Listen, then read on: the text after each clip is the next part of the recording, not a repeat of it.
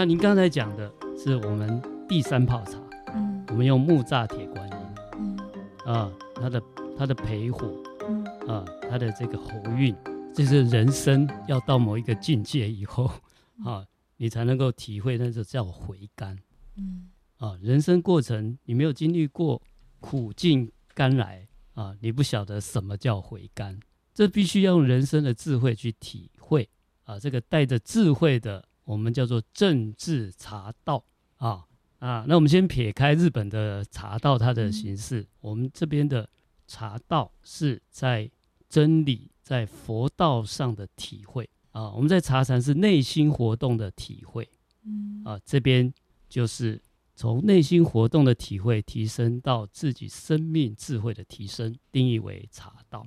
我一直以为茶道是像日本那样子的，对，因为它的名称，对，它的名称就是它其实哈，嗯，其实它是我们宋代的茶礼啊，就是整个茶饮的礼仪啦，是。哦，所以它就很多动作很优雅啊，这举止很端庄。我们以前还是点茶嘛，哎，对，它那这事实上日本的茶道也有所谓唐代的煎茶道，嗯，还有宋代的抹茶道，嗯，那。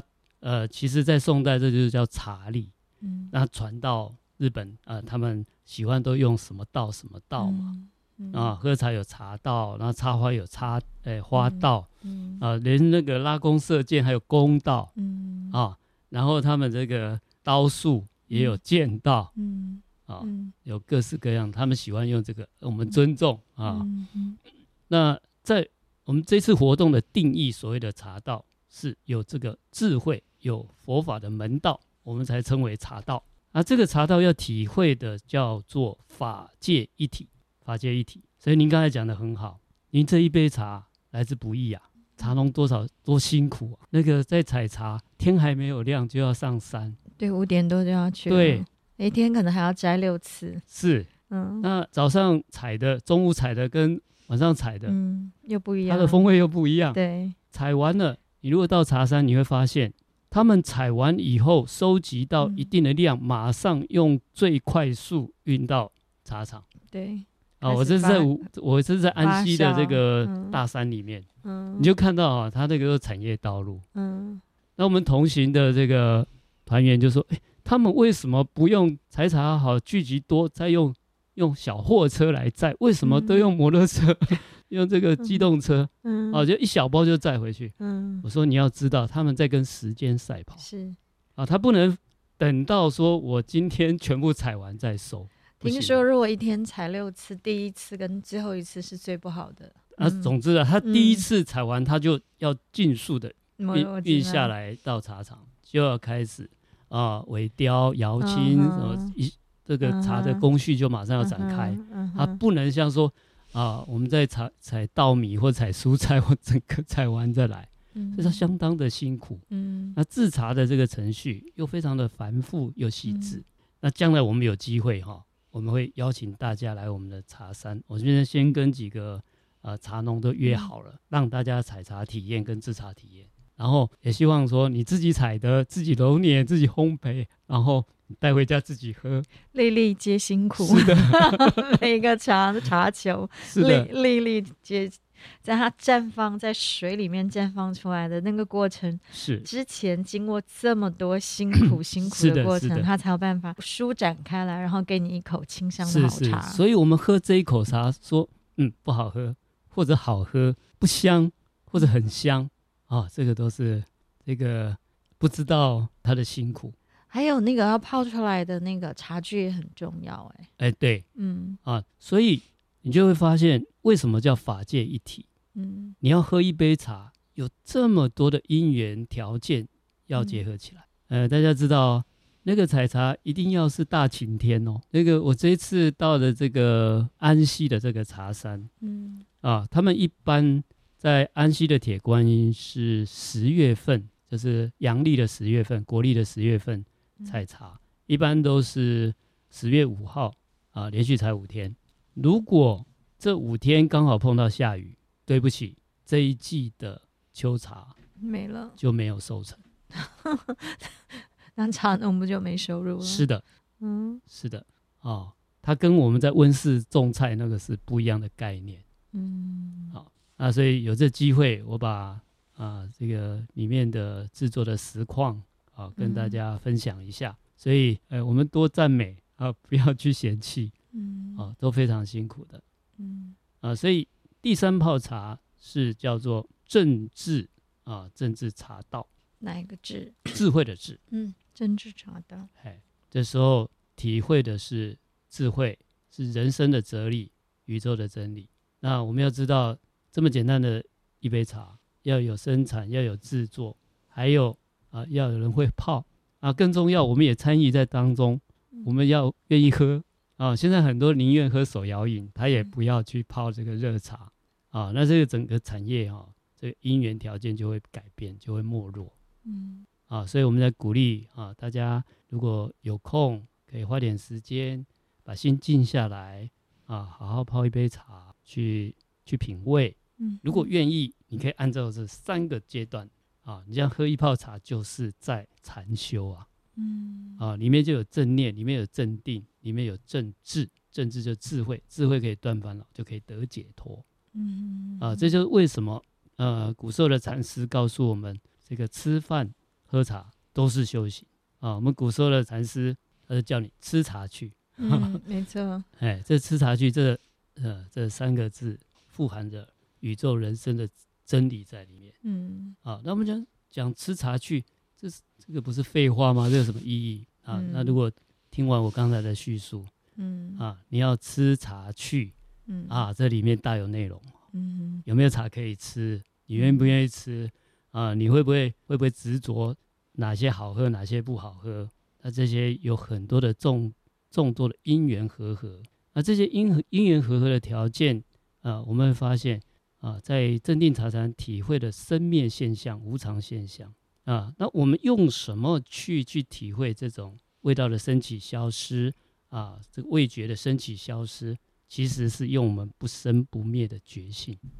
这个不生不灭的觉性跟这生灭的这些感官作用，竟然是一体。所以，我们的内心是没有对立、没有冲突。我们人与人之间要学习没有对立、没有冲突。社会族群要学着怎么样和谐，国与国之间要学习怎么样和平。那这国家大事，当然我们小人物啊使不上什么力。不过啊，社会国家都是由个人组成的啊，所以我们借由茶餐的体验，让自己的内心平和，社会和谐，然后国家和平。那对我来讲，我觉得我开始这次学茶禅呢，我们老师第一堂课他就他蛮严格的，他说他曾经开过一次课，报名的二十三个人，最后只有三个人留下来。那他很严格，但是我很喜欢老师严格的地方。然后他第一堂课他就会他把那个茶布拿出来，就是做茶茶巾茶席嘛。然后他怎么折，他怎么从他的工具箱里面拿出来。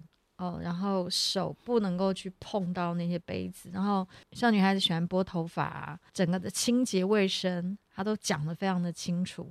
然后还有在呃布对折怎么打开，什么角度，她都非常的清清楚楚。她就是不要累赘，她说不要多余，也就是如果你养成了一个习惯，你一摊开就是定位好了，然后杯子要怎么放。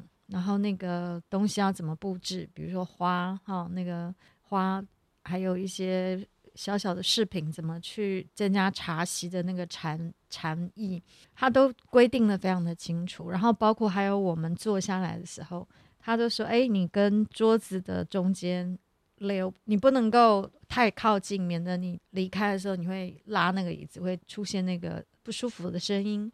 所以你。坐下来就刚好坐下来，站起来就是站起来，你不会跟桌子跟椅子有碰撞。所以他就说，他被人家很多人误解说啊，那个金老师那一派就是呃规矩很多，然后人就很多。但他他说他喊冤，因为他说事实上你们看我的东西，我不做第二次，我都是次次到位。那我其实老这样一讲，我就明白了。其实我觉得对我来讲，在布茶席的过程，然后呃，我把我很优雅的把茶具摆好，然后把茶叶请出来，然后开始烧开水，然后再烫杯，再泡茶叶。那因为我现在功力还不够，所以我还会设闹钟。那我发现有几次我忘了设哦。那比如说那一泡是一分三十秒，我很我我觉得好像就是跟他这样子顺指尖这样子，你可能已经三分钟过了，那泡茶就很苦涩。所以其实，在你要泡一壶好茶真的不容易，而且可能你在。跟呃，对方一定会问你一些问题嘛，就是呃，让你奉茶的人，然后你还要能够一边回答，然后一边顾你的呃茶泡出来你的汤色，然后你的香气，你不会过于苦涩。我觉得那个都是要非常的静心。所以那一次我泡茶给我同学喝的时候，我就说：来来来，大家坐下来，我们先呃闭眼睛三十秒，让我们一起来静心。然后他说：这是。这是你吗？这是你吗？这是 Emily 吗？因为他们觉得我是一个非常，因为我以前都是带我的同学唱歌跳舞的，然后所以他们他们看我，哎，整个人好像换了另一个人。我可以那么安静、这么优雅泡茶给他们喝，然后甚至还可以跟他们讲一些茶的典故，他们就觉得说，哎，真不一样。那我也觉得说，因为是年纪走到了某一个程度了，我觉得有办法静下心来。没有到生命的岁数跟经历没有到某个程度的时候，你很难静下来。所以我觉得茶禅对我来讲，就是我我很喜欢，我很享受，因为我从在这个过程当中，我学习到就是念念分明，然后就像法师讲了，我们要学习不要有分别，然后就是在当下你做好每一个动作，然后出来的是什么味道，你就如实的接受，没有分别的心。所以我觉得学的还蛮快乐的。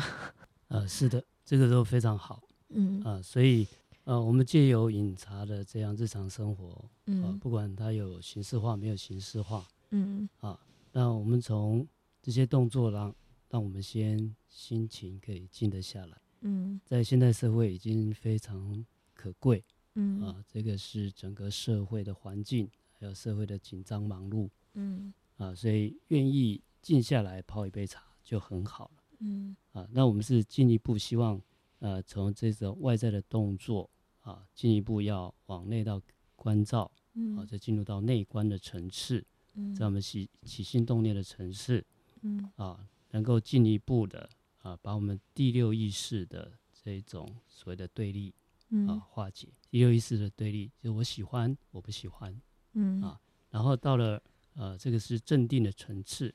啊，到了呃所谓的政治、政治解脱的层次，那就是要进一步把我们深层意识啊，我们内心的自他的对立，嗯，内心的主观啊跟客观、主体跟客体之间的二元对立，嗯，啊，都把它消融掉，嗯，啊，因为它就是我们烦恼执着的来源啊。在佛陀在《解释密经》就把这个秘密告诉我们啊，只有把我们阿赖耶识里面的二元对立。可以消融掉，我们内心才有可能没有冲突。这种二元对立消除掉，我们对别人自他之间才可能没有冲突、没有对立。嗯，扩大到社会族群、国与国之间是同样的道理啊。那我们就从我们自身做起。法师的意思是说，从嗯，小从喝一杯茶到吃一顿饭，然后到做任何一件事情，你就可以。